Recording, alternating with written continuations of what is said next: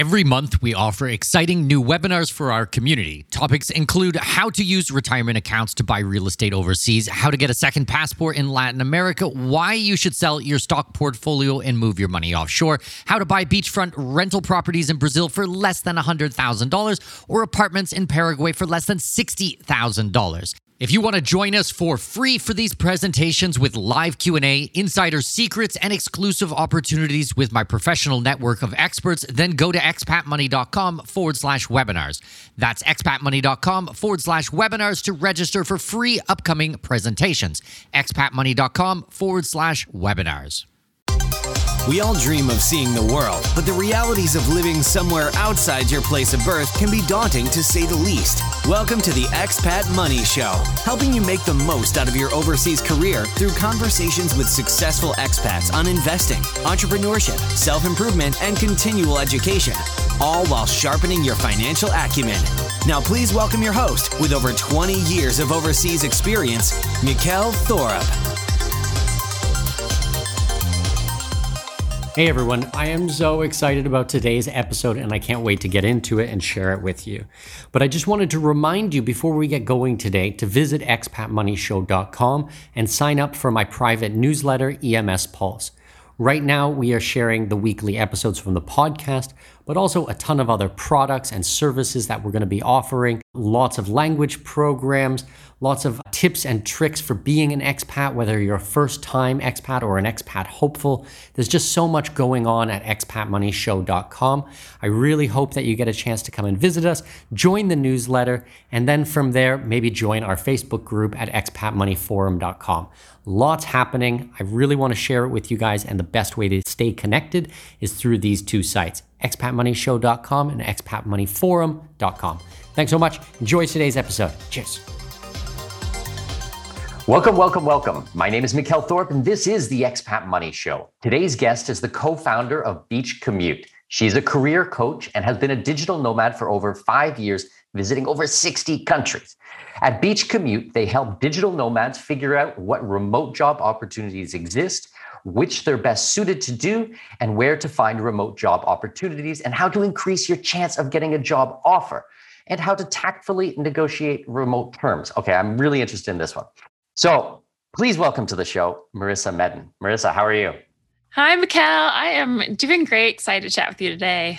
I'm very excited to have you here. So, why don't you take a minute, I guess, and talk us through your backstory? How did you become a digital nomad? But more than that, how did you decide that you wanted to work in the digital nomad field to help other people to be digital nomads. Yeah, I never could have imagined that would have been the case before, which is is kind of fun. So I'm going to quickly give you like the the very top line version and jump in anywhere you want to learn more, can dig in afterwards. Because I started with a, a very typical corporate background. I was working at PepsiCo, uh, the big beverage company around the world, and I was living in New York and LA. And I actually started working remotely in LA for my company. My boyfriend had moved there at the time. And it was the first time I was not in the office. I was saving like three hours commuting every day.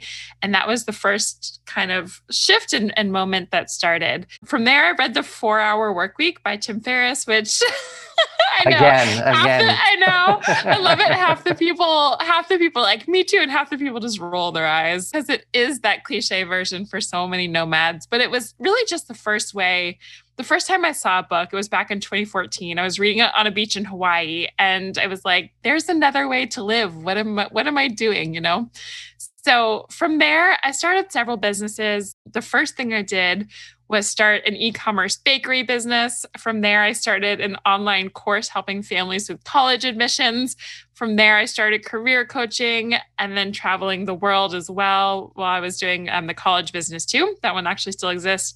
And then from there, I started Beach Commute with two of my traveling friends. So with all of it, and what I love to help people do is listening to cues along the way. Like I never knew about coaching. I never could have imagined I would, you know, help digital nomads you know people become digital nomads because i wasn't one i didn't know. So that's the the bird's eye view story but let me know if you want to dig in anywhere. Okay so the first thing is with the first businesses that you did were they successful businesses or were they like stepping stones to get to you to where you are today A little bit of both. They were successful in the fact that they were making money, bringing in revenue, all of that. I would say for me, I kept pivoting like right as soon, you know, with any business, it takes a little bit of time for you to get that runway, get up and going, for people to, you know, have testimonials and know who you are and, and all of that.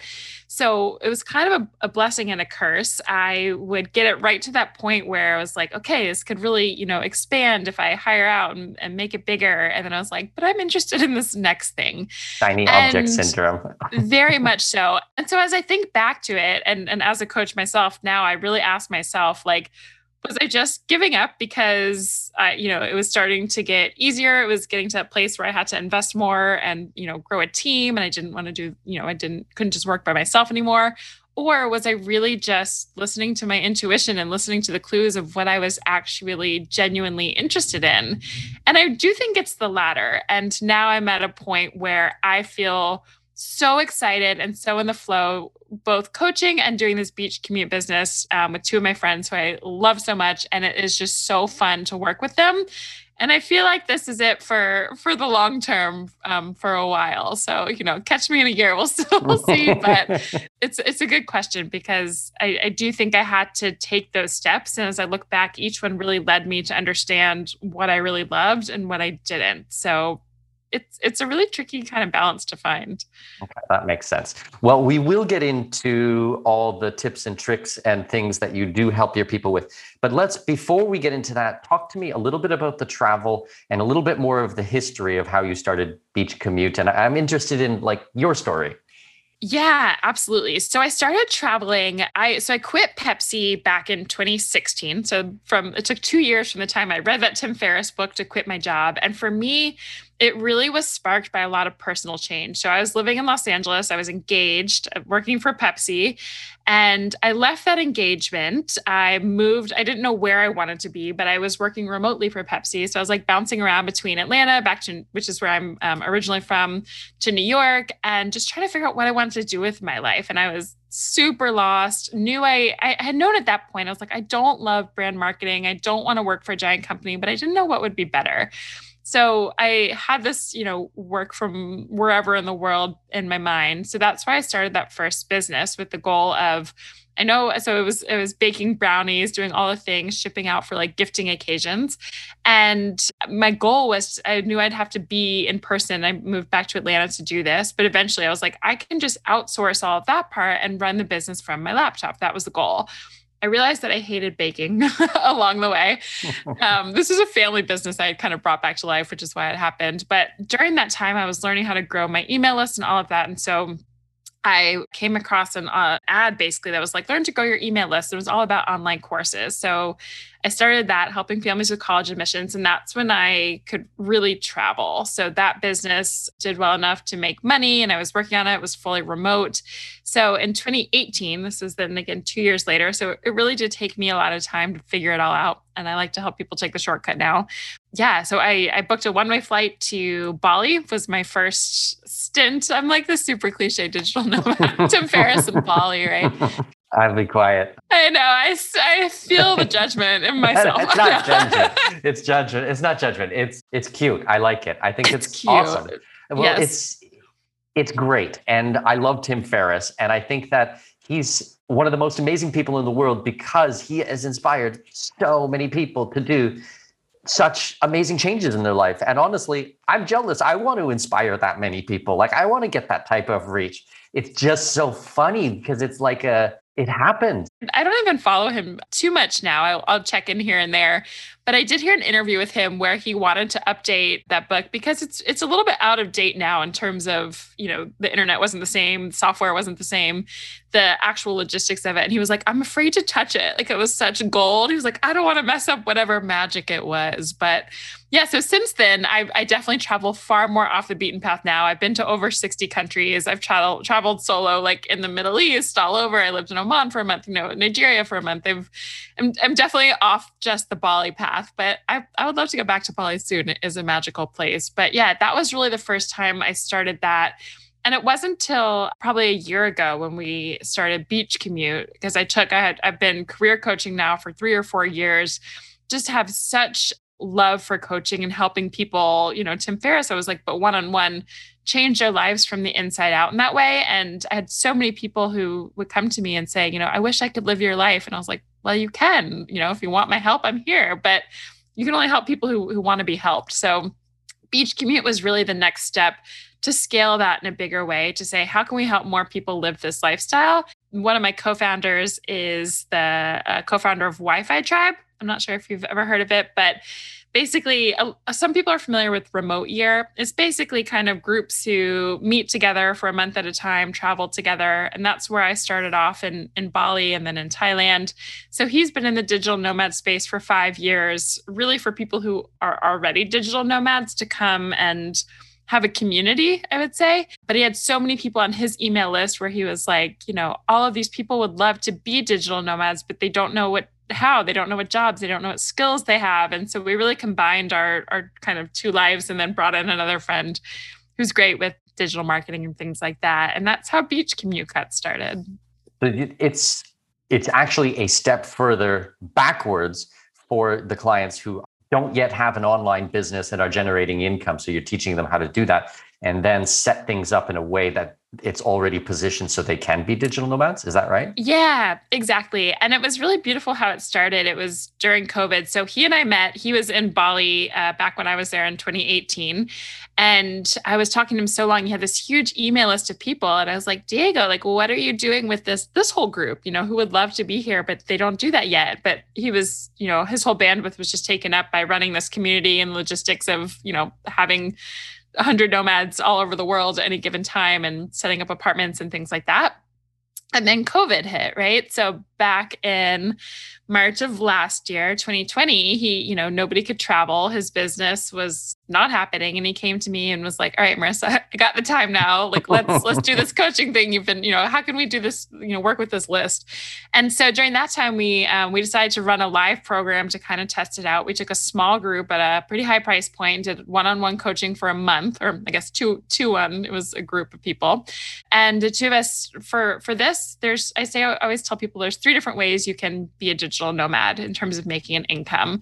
You can be an entrepreneur, start your own business. You can be a freelancer, or you can work for an existing company as an employee the way you would anywhere, but you just happen to be able to do that from anywhere in the world. And that's, I guess, the fourth way would be have passive, totally passive income and, and money and all of that. Um, but if you're working, those are the three ways. So I'd, I'd say the kind of lowest hanging fruit, uh, if you want to say that, is to help people figure out how do you get a remote job for existing company because as i just talked about it can take years to you know for your own business to be uh, making enough money for you to really live off of so the goal is to say if if you are listening to this and you have a dream of traveling the world what is the quickest and fastest way that you can have an income to support you to do that? And that's by getting hired by an existing company. So for now, that's what we're focusing on. In the future, we'll probably build out how to be a freelancer, how to do the entrepreneurial thing, maybe investments, all, all sorts of things. And then really the coaching, because so much of it is a mindset to believe that you can. So the course is really a mixture of literally what jobs exist out there, what can you do, which one is right for you. That's one of my gifts that I love to help people with and then also to have that mindset of of you can do it and what are the things that are holding you back because for everybody there's there's never a right time there's always obstacles okay so let's talk about the tips and the tricks and those things in a few minutes but you mentioned mindset and i think mindset is massively important and something that people do need to get straight in their heads really before anything else so i guess off the bat what have you noticed when you're working with your private clients what are the objections? What are the things that keep coming up, these barriers that you need to help them with? Yeah.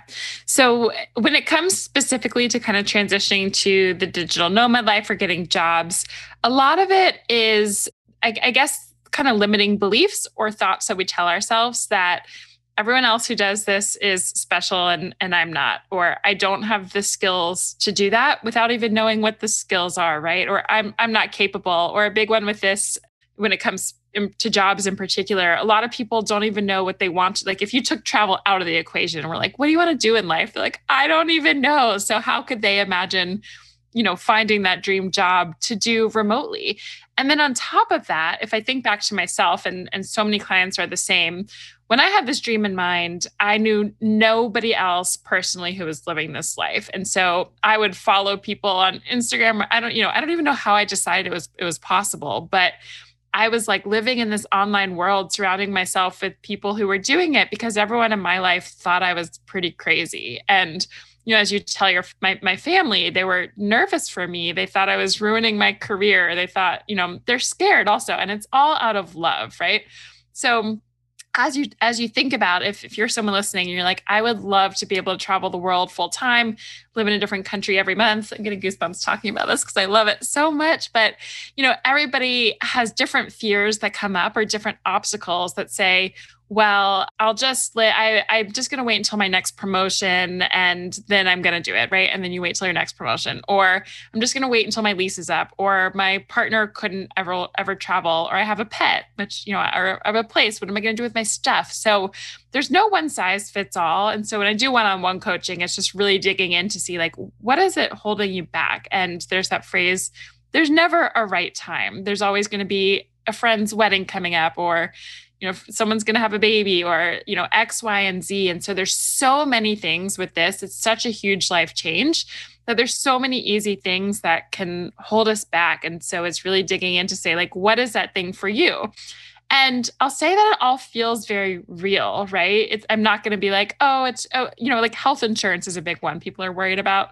they're going to get sick or go to hospital and, and be alone. So they're all very real things, right? You really do have friends getting married. You really do have a partner who won't travel or a home and stuff in that home. What do you do with?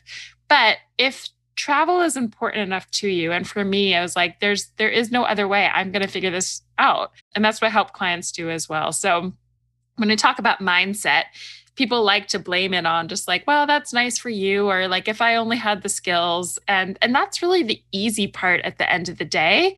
It's really uncovering all that stuff underneath of the i say the excuses that you make and i say that with total love because they feel so big and so real so, do you find that you are good at this because you had a lot of these limiting belief patterns at the beginning of your journey as a digital nomad? That's a really great question. I think it helps me relate to people, but in general, as I've worked at as a coach, I I really do believe and, and truly feel that I have a very unique gift of I'm very empathic, I'll say. I can feel what other people are feeling, and I'm really good with coaching techniques to help people come to the conclusions themselves and rewire it. So with coaching, again, I can maybe quicker put together those points because I've been through it, but some people are totally different than me and have totally different blocks than I did, right? So with with coaching, we dig in, see all of those stories we're telling ourselves, you know, that that you are telling yourself when you want to do this. And I think that some people just stop with the awareness and say, okay, this is what you currently believe. Here's the truth but it's still a discrepancy, right? So if you're like, I think that I'm scared that I'm going to get sick somewhere and I know that's what's holding me back, and I could just say to you, great, well, like stop being scared, but easier said than done, right? So I think one of the gifts that I really have as a coach is helping people not only have the awareness, but then like move through that and actually feel safer know or or know the risk it's not i'm not going to say like all right, Michaela, you will never get sick and nothing will happen to you in travel. Like, I can't tell you that, but I can help you to say, you know, what is the risk and what is the reward? What is worth it? Actually, let me tell you some stories about sometimes I have gone to the hospital or taken my friend somewhere, had to get sickness and and just help people kind of overcome that and really step into the new belief that it's okay and I'm I'm going to be okay. Or are you? You know, those those are the questions. I do coaching and consulting as well my coaching and consulting is so very different. I mean, I do like advanced tax planning and immigration consulting and things like this. And I know that the mindset stuff is important. My biggest problem is I started traveling internationally as a teenager. So my limiting belief patterns are from 21 years ago about why I can't travel. And at the same time, it was like, like I had limiting belief patterns. I was still in puberty. I mean, like, the, like that's all that that time is. But for me, traveling was never a difficult thing. It was not something that I struggled with or hummed and hawed, or I've just been so excited since day one. So in that regard, I'm a terrible consultant. I'm a terrible coach. So it's like it, it, it's just interesting for me because I just don't have these things like about worried about getting robbed or being sick or what if I'm not going to make money or what if I'm not going to make friends. I'm like, well, I will. I mean, like, I'm like, I'm a cool guy. I'm going to make friends. Like that's easy for me, you know? It's interesting. I think it's important stuff. I just don't know how to do it. So I guess my my question to you is like, how? Like, how do you how do you be empathic to help people through these types of things? I love one thing. Uh, I'm going to answer that, but I, I want to point out that you're like, you know, it's easy for me to make friends. Like traveling, there is no fear for me, and it's so funny. I have a client, and when and when I do coaching, most people come to me to start for career stuff, but it very quickly delves into much deeper stuff. It might be people's fear of coming out, you know, about their sexuality or making friends or having the courage, you know, I can say, go reach out to these different companies to network because you want a new job, but they have confidence issues from childhood and they're afraid of getting rejected. And so they don't even reach out, right? There's all of these things. And so as I coach people, I had, I had one client I'll never forget this. Hers was more about sexuality and being comfortable talking about that. And it was so deep and so heavy for her. And one day she came to me and she was thinking, she's like, Marisa, I realize you have all of these different clients. And I was like, yes. And she was like, well, all of them must come to you because like they have a thing. And I was like, yeah, that's a really good point. But for her, it's like, our own stuff feels so heavy and the things that come I'm, I'm, like you we're making friends is like the easiest most fun. Don't even think twice about it because it just happens.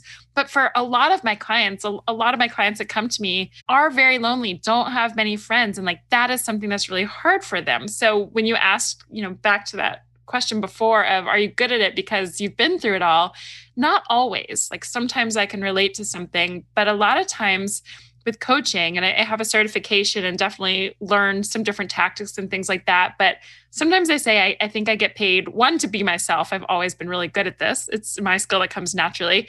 And two, I always say I almost get paid to like read self-development books. I'm, I'm obsessed with them. I love them.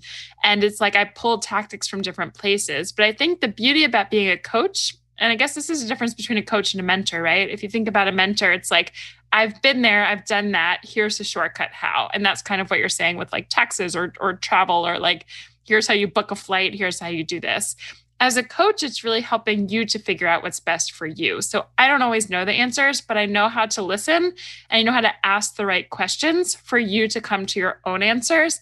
And I'm really good at hearing the difference between like what's I don't know if you're familiar, people talk about the ego versus your intuition. So your mind versus like that gut instinct to say, like, what answers are you telling me that are based in your brain and fear? And what is it intuitively that you really want to do? And so, if it comes to travel, for example, someone might come to me and if i only had my own beliefs i'd be like you must go travel the world you know all the countries are amazing it's the best life and a lot of people want to live that but some people have no interest and so if i was not listening and made someone do that it might not be what they want to do so it's really asking people to say like hey, what do you love? Do you want to travel the world? You know, what's worth it? You have this thing that you're scared of. Let's let's talk about it. What's that about? Is that worth overcoming for you to not be sitting on your couch for the rest of your life in one place? You know, so a lot of it, I think, comes to people really trusting me, coming at it with a lot of empathy, and just asking people questions and being able to discern the difference between, yeah, what's just fear in their head and what do they really want in life. Well, let's let's turn things around. Let's turn them upside down. And, and I'll use myself as an example. Yeah. I am a massively confident, strong person. Not be like I don't travel because I'm a strong person. I'm a strong person because I traveled. Like it's like a chicken in the egg type of thing. You know, I built my confidence and self-reliance because I've traveled so much, because I've done these things, because I know that you can drop me on any country in the world. And by the end of the day, I will have a warm meal in my stomach, a beer in my hand, a friend, and a roof over my head. Like it's like yeah, it's it's like up is like yeah, like the grass is green and the sky is blue. Like these are absolute.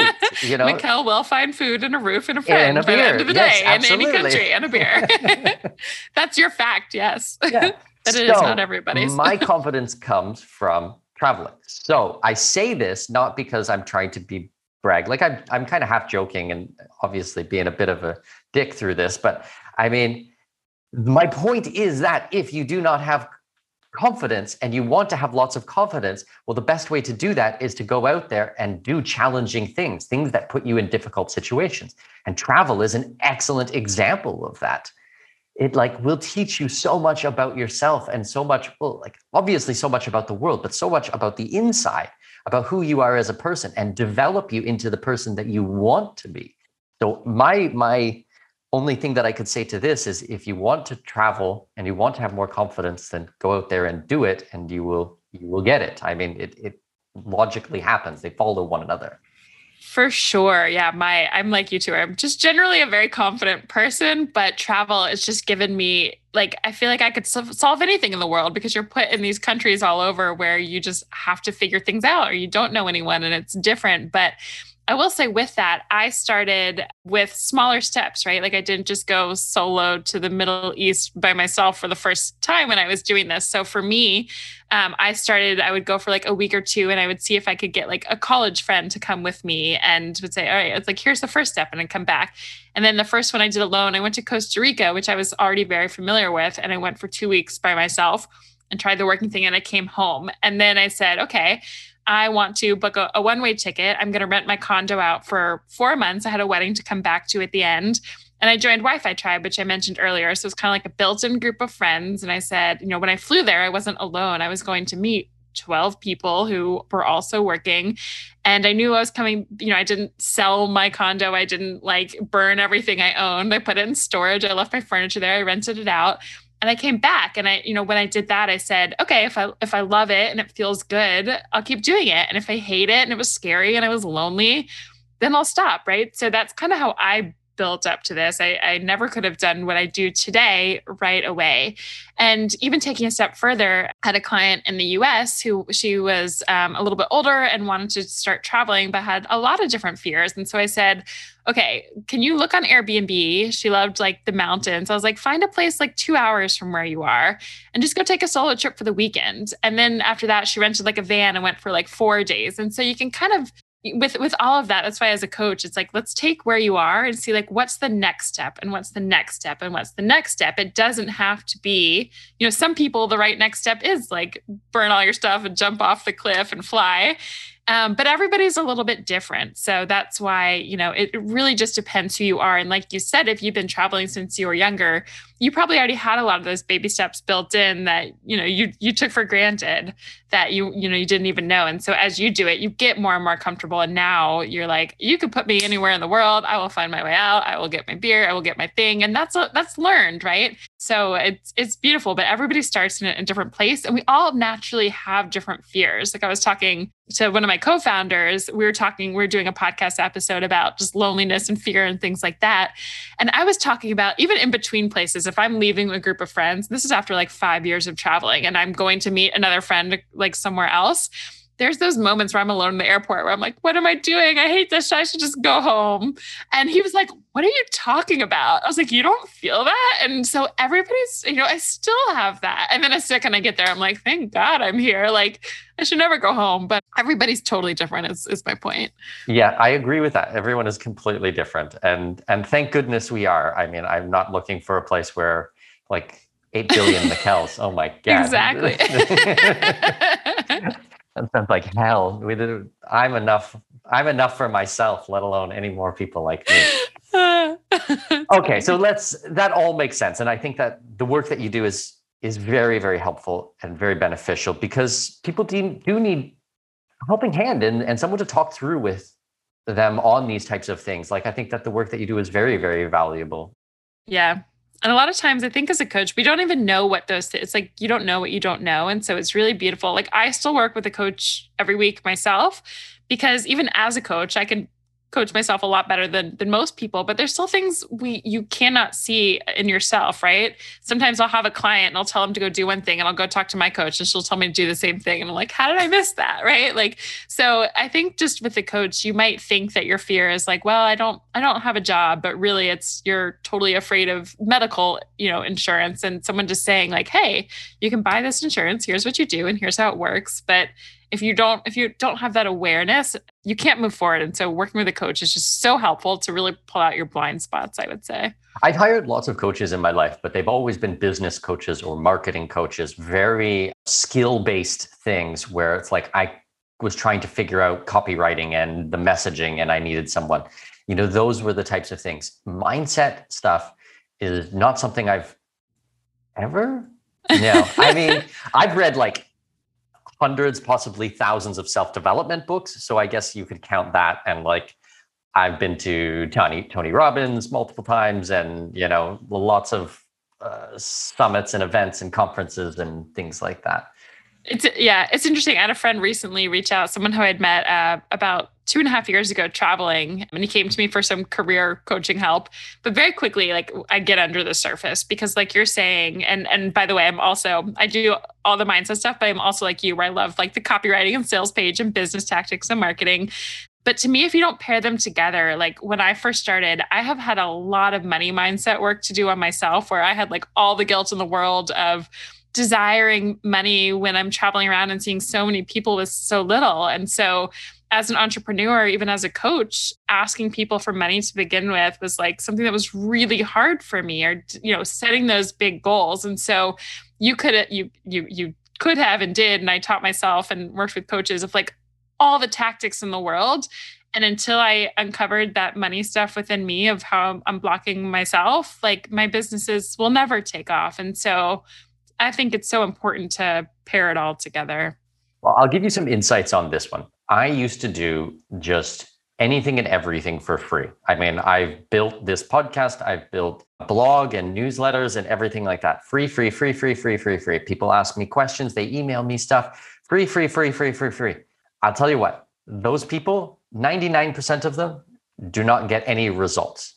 They just don't. I mean, like they ask a question about how to do this, how to do this. I spend half an hour responding to them, and half the time I don't get a response, or I get like a one line, hey, thanks. And I just know, like, and like I see the same people come up, and it's like, no.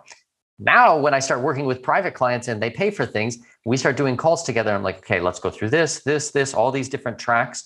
And then they call me like a week later. Okay, this is done. I got this immigration thing. My FBI check is done. Blah, blah, blah, blah. Okay, what's next? All right, bang, bang, bang, bang. And then at the end of like three months, and it's like the transformation is massive because they've reached into their wallet and they've paid at the very beginning. So therefore, my thesis, my my idea is you are actually doing people a disservice if you do not charge them for things by like okay the podcast is free and I do lots of stuff that's free. I'm not saying I charge for everything, but the people that really want to make a change, the ones that do it are the ones that pay. So it's okay. You should charge people. The work you do Thanks, is coach. important, Marisa.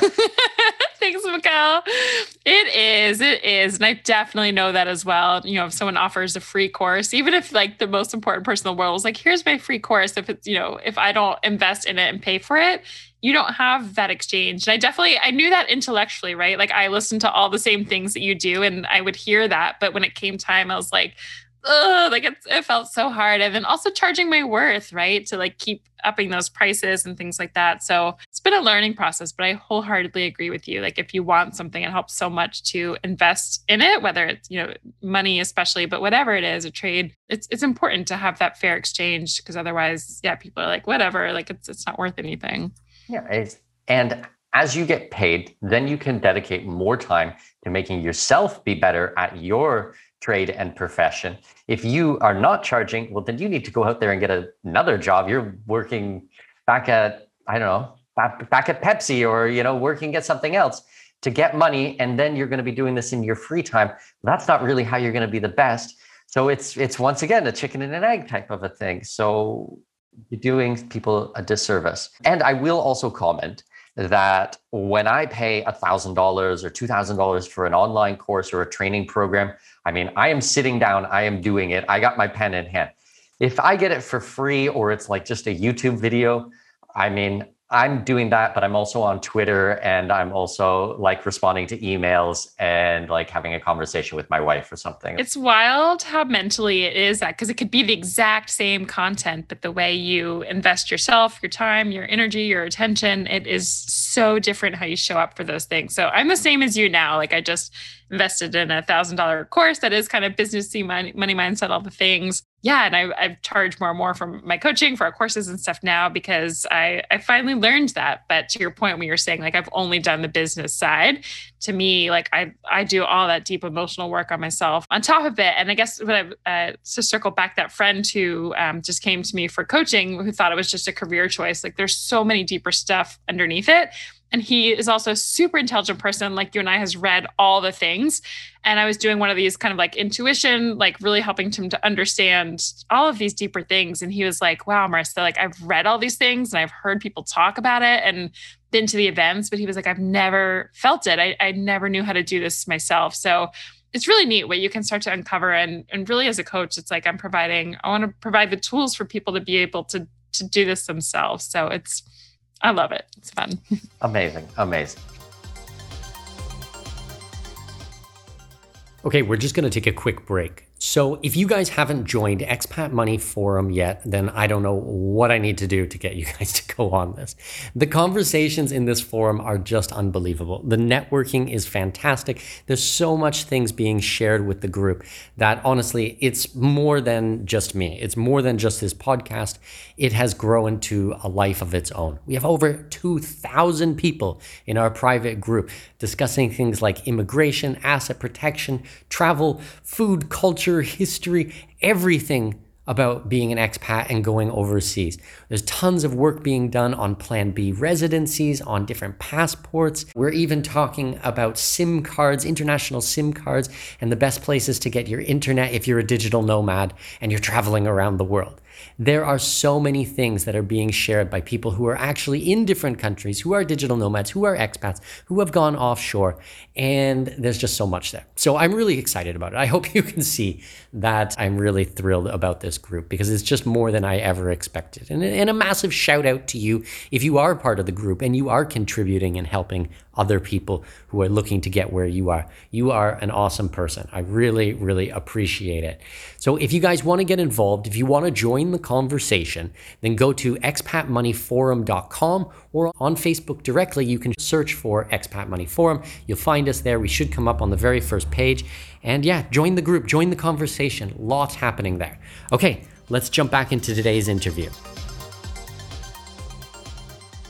All right, let's get into some of the the things that I mentioned at the beginning for the buyer. So we talked about job opportunities that exist, the remote jobs, and how to like tact, tactfully negotiate remote terms.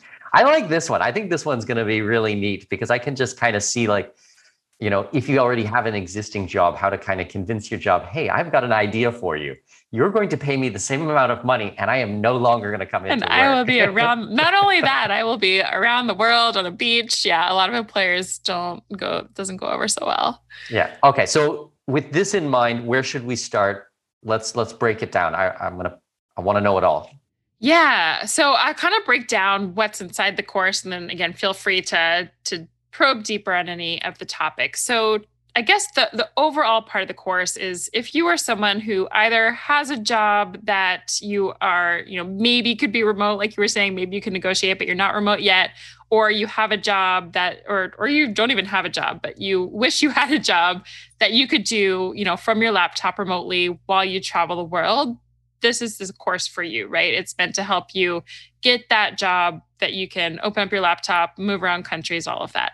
So, inside of it, there's kind of several different parts. The first part is what I really geek out on, which is like, what's the right career for you? So many people that we talked to to start with were like, I mentioned this earlier, but like, what skills do I even have that could be done remote? Or what skills do I even have in general for any job?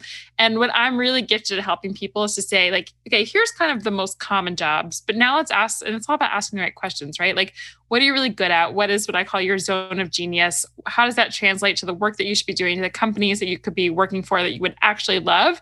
and that you can do remotely. I've traveled with like thousands of different people with all different jobs, and I'm really great at helping people kind of connect those dots of how do I do this remotely? From there, so now let's pretend you're like, okay, I know the job I want to apply for and do.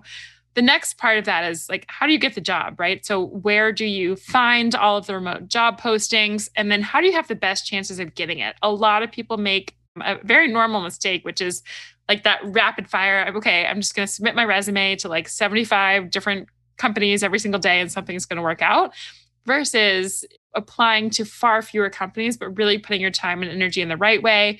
I teach people how to find people at those companies, connect, network, you know, actually get your foot in the door so that you can get that job because otherwise even if you know what you want to do it doesn't help if, if you can't get the job right? So fix uh, you know even within it it's how do you fix your resume optimize it reach out all of that and then from there, the next part, and this is where Diego, who's my co host of the course, really does an amazing job. And this is what you were asking about was that negotiation.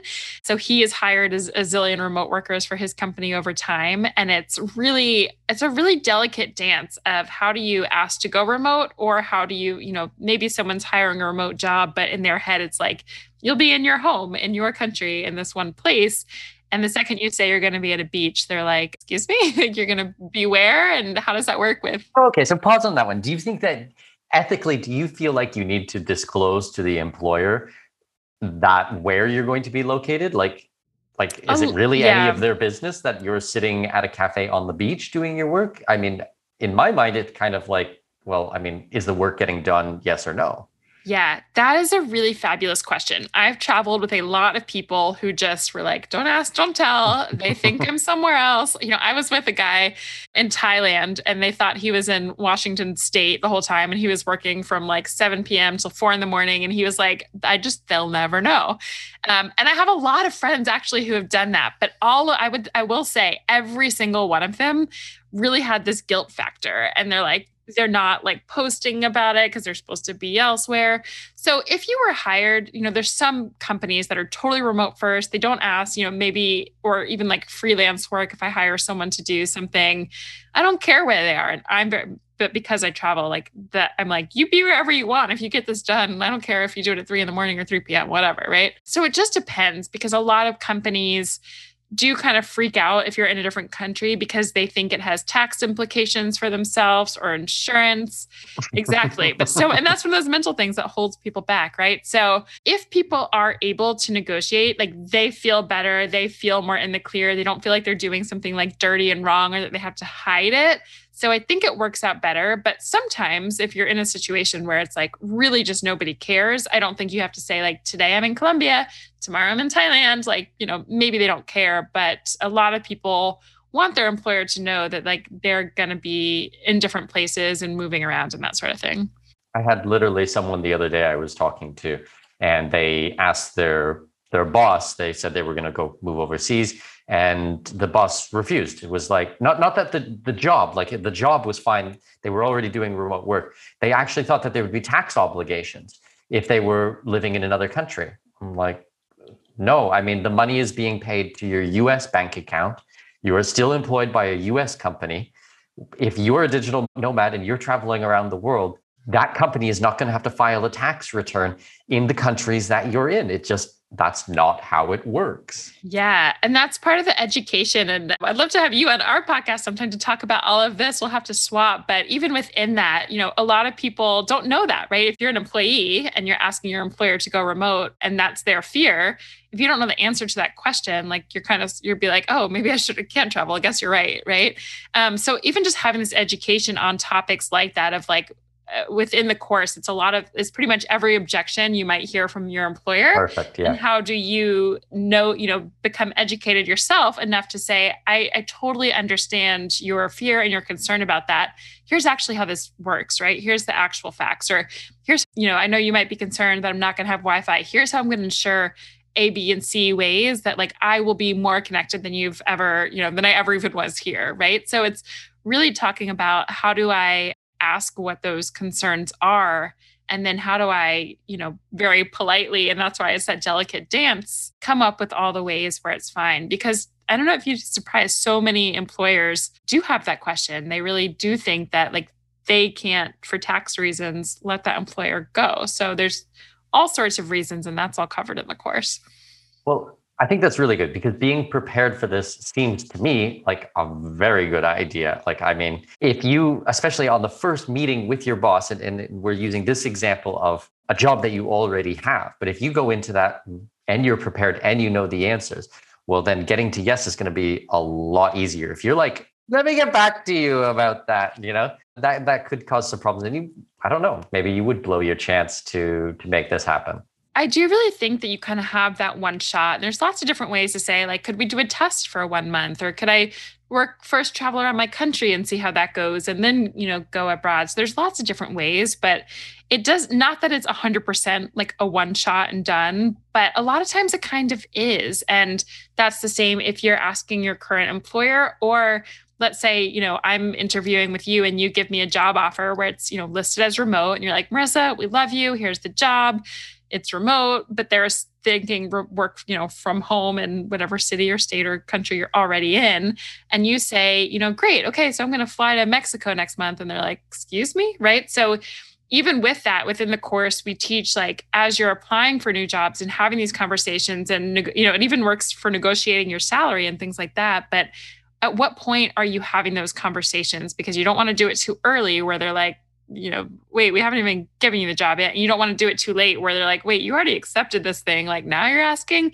So there's a really like opportune time. And, and we teach all of that inside the course of how do you really do it, but also in a way that feels like a win-win for everybody. So you're not just like, thanks for the job or, you know, this has been great. I'm heading across the world now. But like, how does that employer feel like it's a win for them too? And that's what we really teach.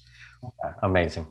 Now, I have another question on the same type of lines, what is your opinion with the negotiating of the salary? Because I have mine, but I'm going to let you go first, and then let's see where we compare on this. Yeah. So, what is your question about? Like, uh, like I mean, what should you be asking for a salary? Like, I mean, okay, actually, I will go first. I will go first, and then you comment on mine. On what you're thinking. What you yeah, think. I'm wondering which Here, part you're asking. All about. right. Here's my point. Here's my thought. I think that if you are either going for a new job, you can lowball your salary, or if you have an existing job, you can go to your boss and tell him, hey, I want to take a pay cut. And this is why. Because when you're traveling and you're living in a foreign country, whether you're an expat or a digital nomad, chances are your cost of living are going to be so much lower that you are going to be saving so much. First of all, if you do it properly, we'll get rid of your state tax and your corporate tax. Your insurance bill is going to be one third or one quarter. And if you guys don't believe me, go to expatmoneyshow.com forward slash insurance and check out the deals that they have on there. So, and you're going to have like a healthier lifestyle. You're going to probably be eating nicer and better food. And so, if you have to take a pay cut, or if you have to do a job which is going to allow you to do these things, but the pay is less, yeah, you will still come out ahead you will still be better off.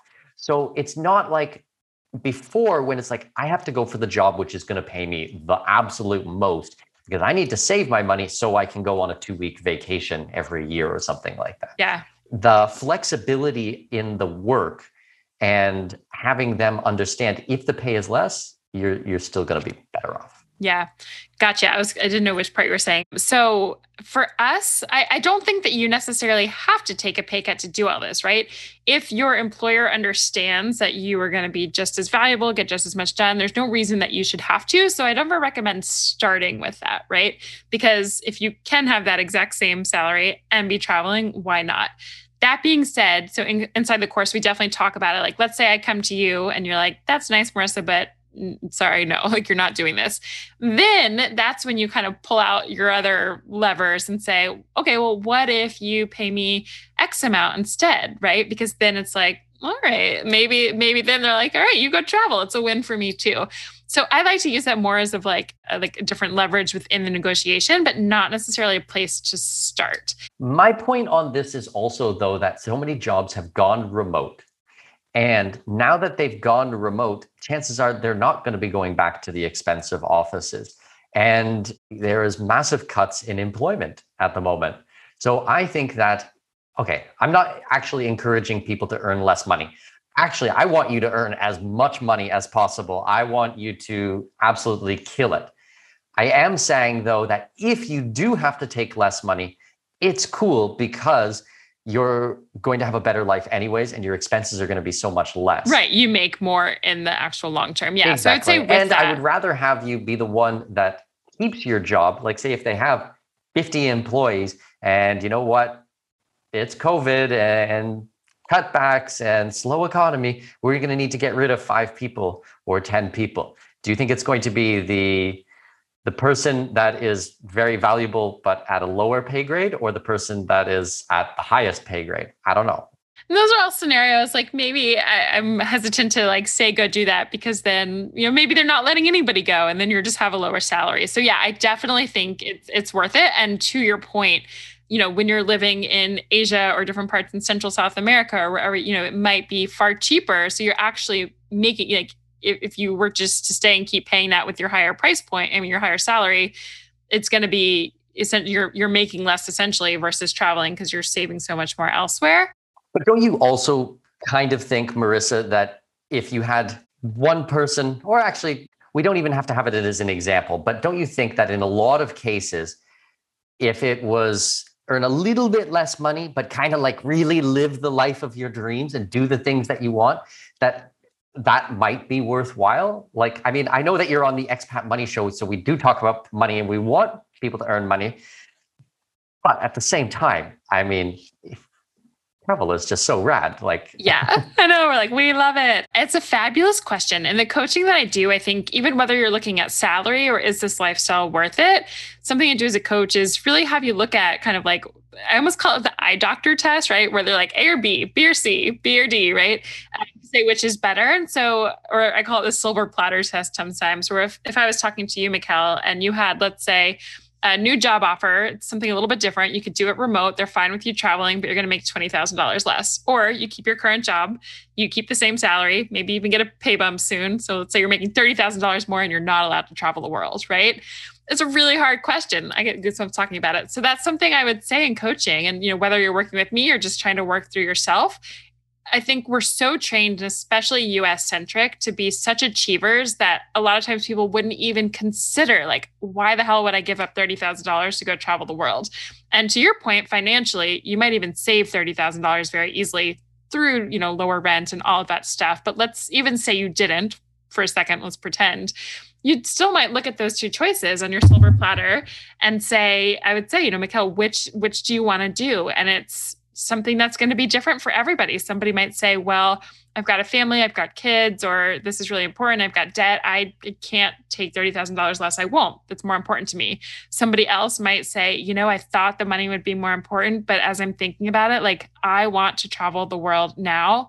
And I, it doesn't matter that $30,000 is so worth it to me to give up to have that freedom. So, with everybody it's it's a case by case but i would really encourage anyone listening if you have all these fears or you might have to take a small pay cut or or offer that in the negotiation think about one might you make up that money elsewhere but two is it worth it to you and as Mikkel and I are saying we're like travel is the best like you she says all this, but what she really means is like pack your bag and go. Pack explore. your bags and go because the life. And we haven't even talked as much about just like the epic travel that you know you're actually doing once you get this job, but travel for me. And again it's not i, I think about my brother sometimes because he he has two kids and a wife and the house and all the things and he doesn't want to travel the way i do and i don't think he'd be happy doing what i do but like i love it.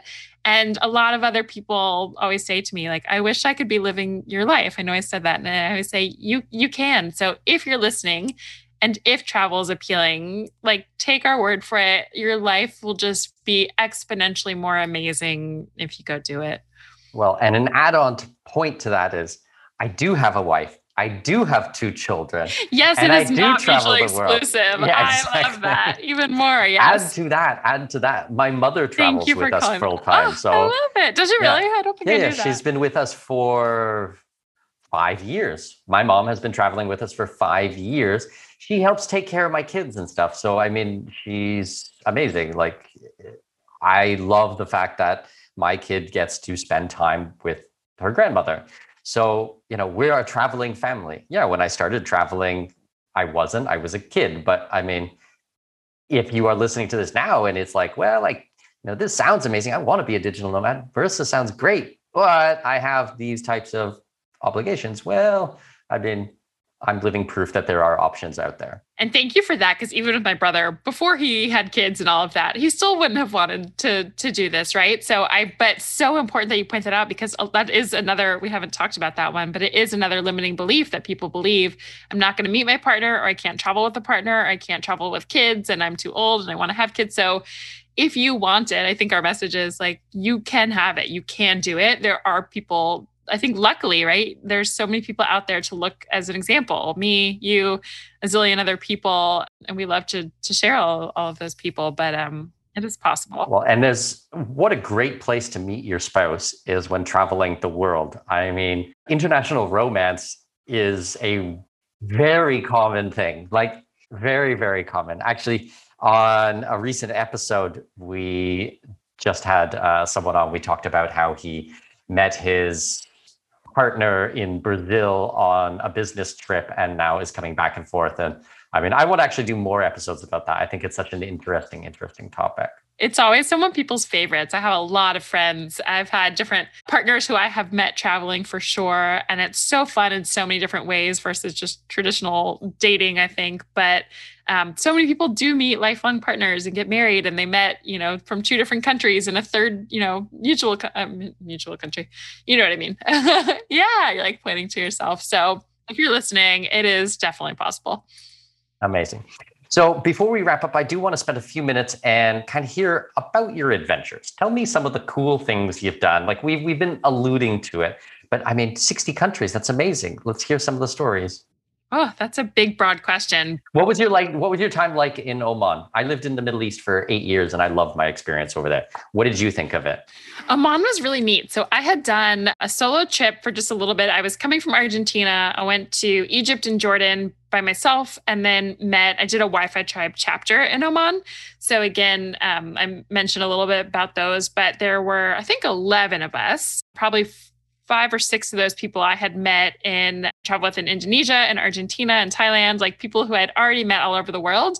And the other people were new. So actually for me traveling through egypt and jordan was pretty exhausting as a solo female traveler as you can imagine and I, I, would say it was it was totally worth it and you grow and push your comfort zone and all of it but it's a lot of being hassled from men you can see i wear a lot of rings i literally took this this one here i put it on my ring finger and had to pretend i was married for a lot of the time because it was so exhausting, but it was all part of the experience. So by the time I got to Oman, I was really grateful to be there because it was so different than a lot of other countries in the Middle East where like nobody hassles you. It is filled with oil money and it is like this beautiful like the airport i was just like where am i it was you know it's like marble everywhere and calm and it's uh, it's it's really different um, so that was an interesting contrast and it was a welcome change for me at, at the moment and on top of that Oh, Oman, I knew nothing about it going.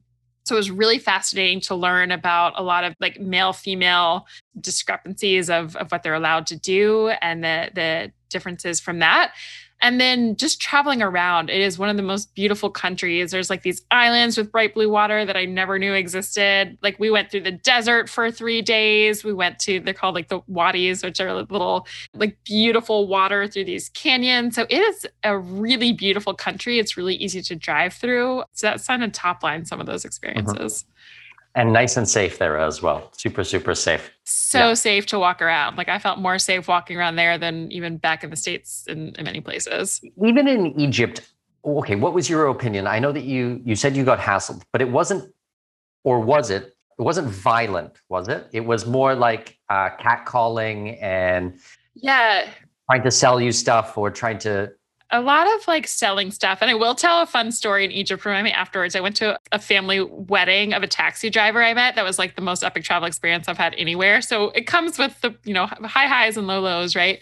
But I remember I had this, I got in an Uber. I did an, like an Uber ride. It was like two hours from Cairo to out to the sea to I was just again by myself, needed to get from from A to B in a quick amount of time.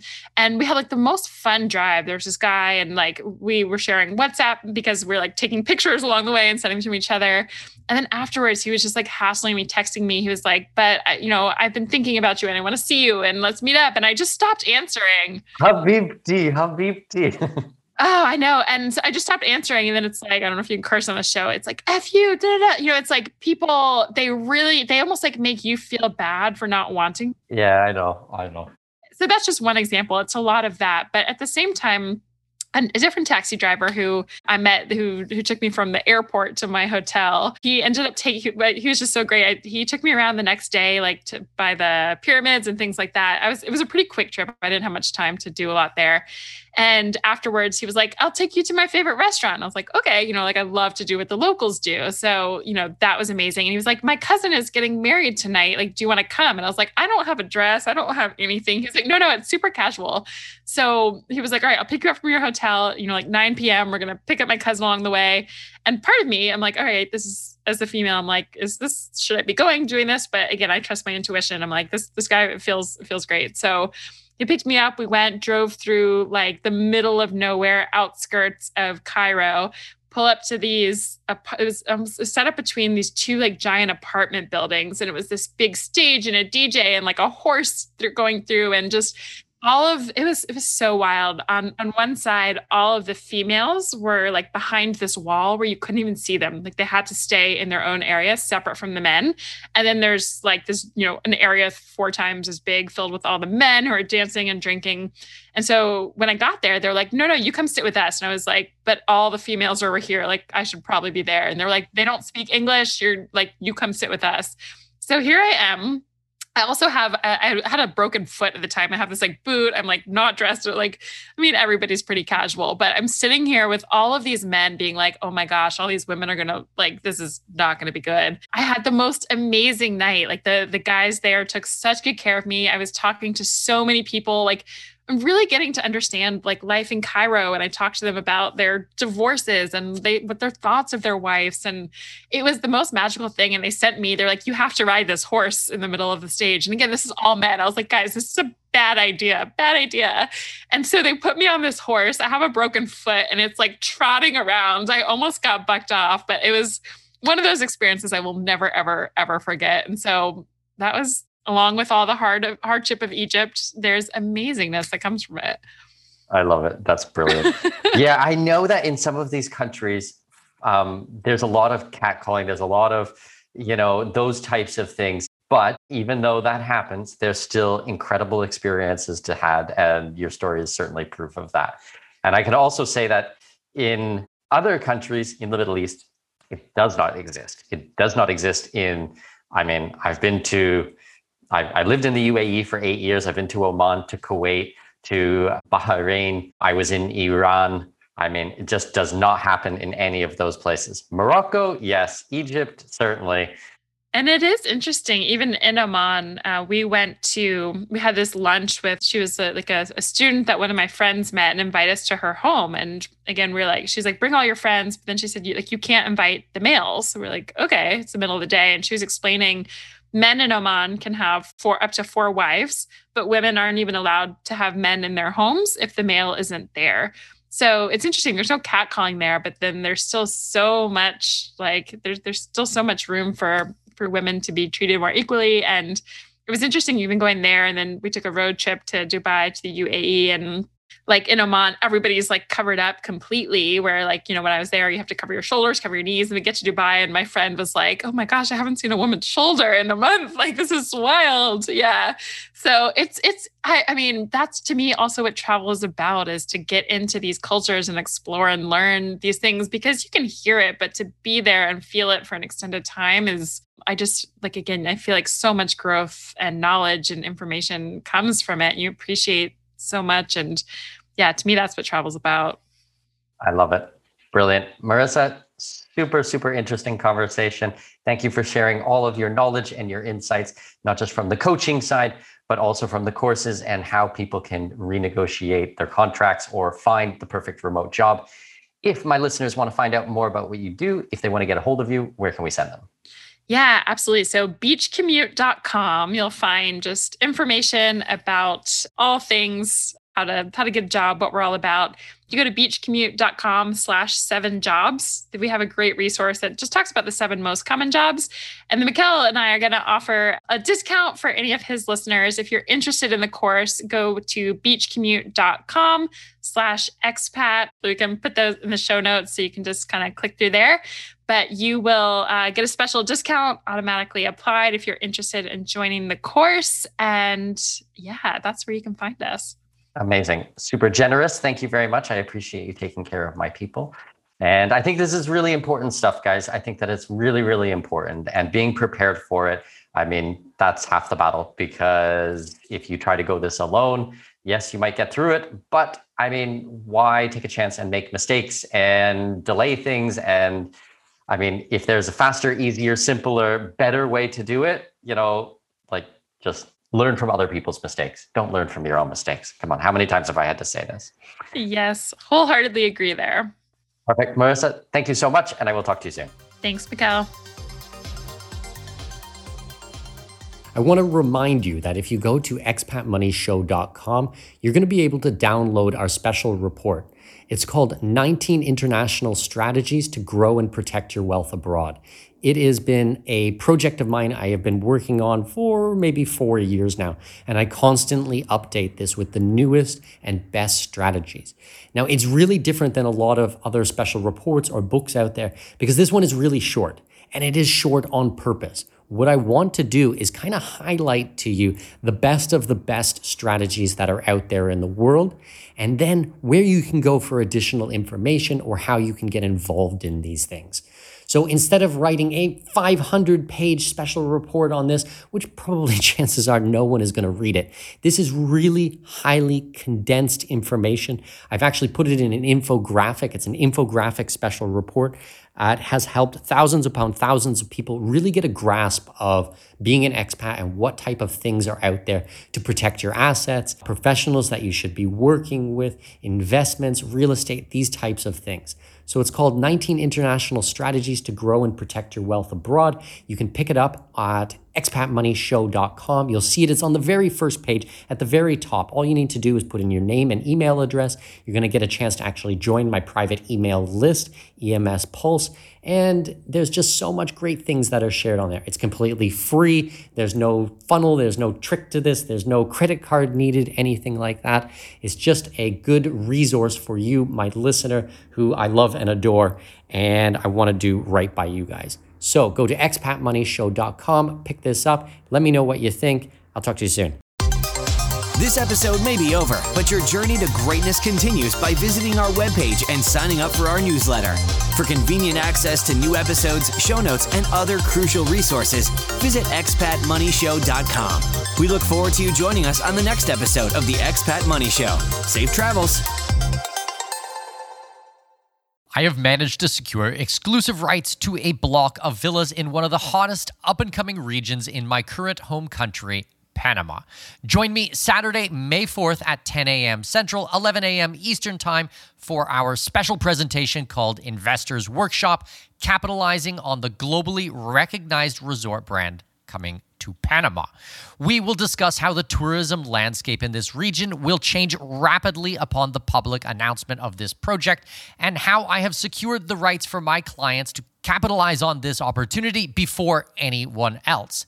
Thanks to my connections in the region, I have negotiated pricing that front runs everyone else. Think early, early bird pricing. From gourmet restaurants to vibrant clubs, poolside activities, and even live bands, this resort is going to pump some serious life into the region. But this isn't what excites me or what should excite you either. The exciting part is that these world class amenities and top brand will attract tens of thousands of tourists. Tourists who will fork over top dollar to stay at our investment properties. Register free at expatmoney.com forward slash webinars. That's expatmoney.com forward slash webinars to register for this free real estate workshop. See you on May 4th at 10 a.m. Central Time. That's 11 a.m. Eastern Time. Go to expatmoney.com forward slash webinar.